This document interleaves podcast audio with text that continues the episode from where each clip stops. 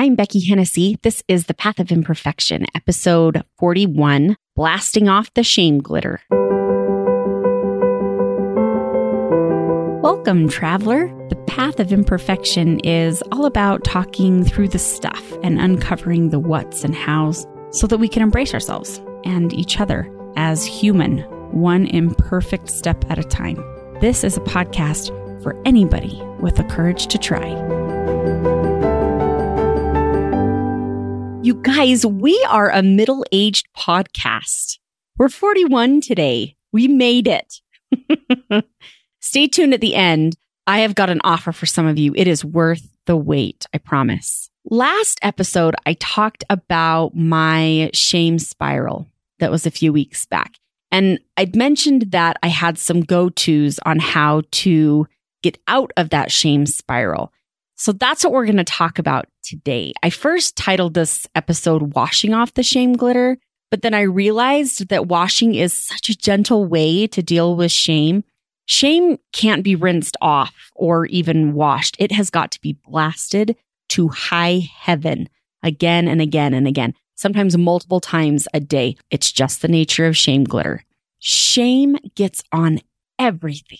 It sticks in places you didn't even know you had, and it is crazy contagious. You can be nowhere near shame glitter. Walk by somebody who has it hiding in their armpit, and all of a sudden it's in your car, it's on your couch, it's in your kid's hair. We know because I talk about it on the regs that Brene Brown is the shame guru.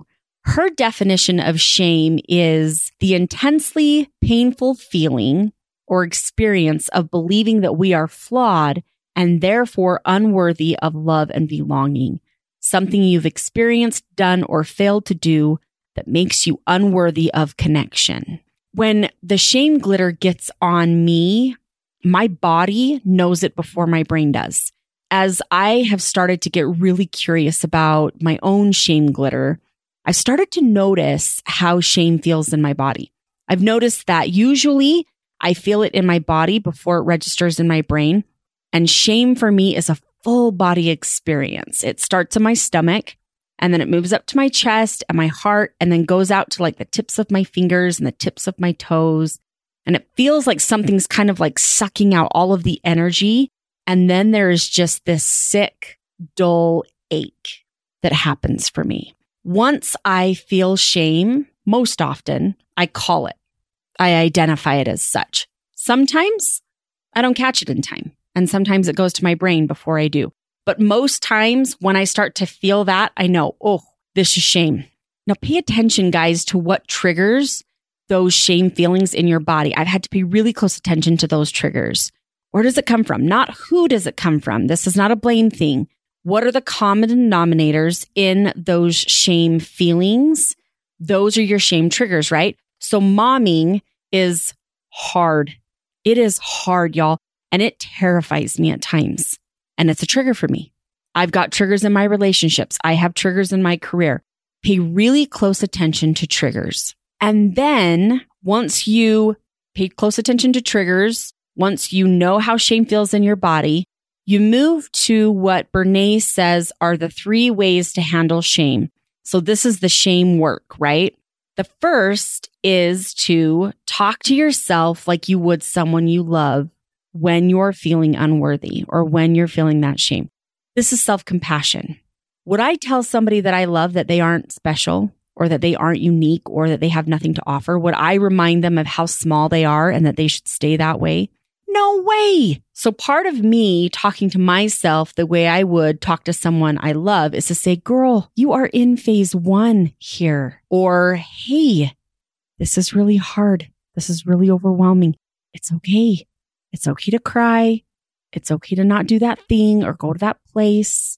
Or a messy house is not a reflection of who you are. Or your kids are going to be okay. Whatever it is, how would you talk to your kids? Would you call them stupid or ugly or fat? I mean, just even saying it and thinking of kiddos like breaks my heart. Would you tell them that they could have done better or that they aren't blank enough? You wouldn't. We wouldn't. We don't. You talk to yourself the same way that you would somebody that you really care about.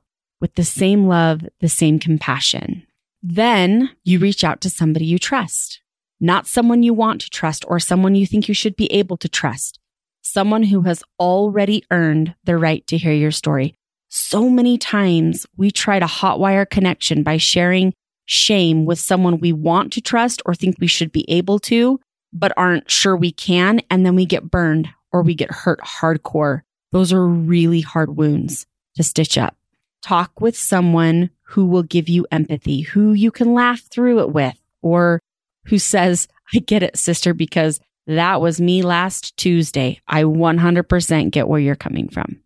After we have identified how shame feels in our bodies, after we have identified our triggers, after we've talked kindly to ourselves the same way we would somebody we love, and after we have reached out to somebody that we can trust, then we tell our story, all of it the yucky, the hard, the raw, the vulnerable. Tell them, speak it. Brene reminds us that shame absolutely loves secrecy and silence and judgment. The antidote for shame is empathy. And the way that we get empathy is to reach out and share our story with people who can empathize. My last shame spiral situation lasted way too long. When I finally was able to come up for air and see it for what it was, I went and I found one of my people, my husband, and I unloaded all of it. And I cried and it hurt and it was hard. And he empathized and he held me and he reminded me that I am Beckie effing Hennessy. Yes, he actually says the word effing. And then I talked to God about it. And he reminded me that he created me, just me, and that I am doing his will and his work and that nobody else can do it the same way that I can. You guys, some of the hardest parts of my shame work, these are still super hard parts, like real time hard is me recognizing who I really trust. I have had people in my life that were in trusting roles that I couldn't trust because they weren't trustworthy. I've had friendships that I've wanted to be something. I've wanted, I've needed to be something, a space where I could be 100% myself and I couldn't. And it didn't feel safe. And it was heartbreaking to have to recognize those relationships. And it's been heartbreaking, real time heartbreaking to recognize those relationships for what they are and for what they aren't when you find that person or those few people that you can legit trust with your ugliest, hardest, most mind blowing stuff that you barely can like get out in a sentence, you will know because you will feel it and you will feel their empathy. And that empathy is going to blast that shame glitter right off you. Similarly, I have had these kinds of friends and relationships and trusting roles as well. And I'm super grateful for them other go tos, I check in with myself about the story that I'm telling myself because usually there is a story with the shame. You can go back and listen to that episode if you're wondering about the stories we tell ourselves. I look around to see if that person, the one blowing the shame glitter everywhere, is actually in the arena getting their butt kicked. Now I'm going to word it Beckie style. I'm sure Brene won't mind. If that person is not right there alongside me, covered in their own blood and sweat and tears, fighting like crazy for their thing, then it's bye bye, Felicia. I do not have enough time in my day to worry about somebody who was sitting in the cheap seats eating their hot dog. I also get curious about what hard feelings I'm trying to avoid by doing or saying or being perfect. And I remind myself perfection is a fan that spreads the shame glitter, not a power hose that blasts it. I also compare phases to phases. I match my phase one to their phase one. We talked about this in the last episode, right? Have I mastered this? No. Obviously, I just had two episodes about how I haven't. Am I working at it? Yes. Am I trying? Yes. And that's all we can do. Shame remains if we let it. Shame stays if we let it. So let's commit. Let's commit to notice how shame feels inside of our bodies and what triggers it. Let's commit to talk to ourselves the same way we would to somebody we love. Let's commit to reach out to those we trust and tell the story.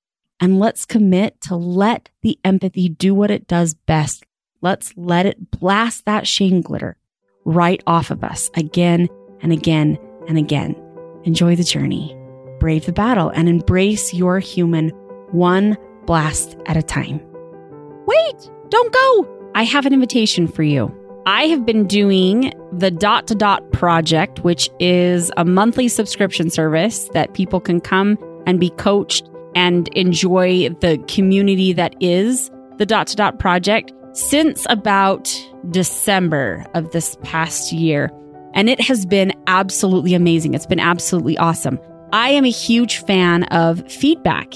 And so while I've been doing this dot to dot project and folks have been subscribing and seeming to love it and all those kinds of things, I have really wanted and desired to have some feedback about the website, content, the videos, and how all of that is going. I've offered to some folks to be part of a virtual focus group, reached out to these folks, and have gotten some really incredible feedback from those people. I still need a few, only a few folks to be a part of an, my next round of virtual focus grouping. If you have ever thought to yourself, ooh, I'd really love to do the dot to dot project, but I don't really know, or what's it all about, or whatever, come and try it on. Email me, Beckie at BeckieHennessy.com, Beckie, B E C K I E, at BeckieHennessy.com, and say, hey, I want to be a part of the next virtual focus group. I'm telling you, there's not a lot of spots that are left over because there's plenty of folks that already have kind of like in my community that I've sent that extension to. But y'all have been with me for so long. I want to make sure that I include some of you in that process as well. So email me, Beckie at BeckieHennessy.com and say, yes, put me in the next round of folks I've got about one, maybe two more focus groups that I'm doing before I stop doing that and I have all the feedback I need. So again, email me, Beckie at BeckieHennessy.com to be a part of that group. You'll get six weeks of the subscription service for free as long as you promise to fill out some kind of a feedback form that you'll get at the end of the six weeks to let me know what's working and where I've got room to grow.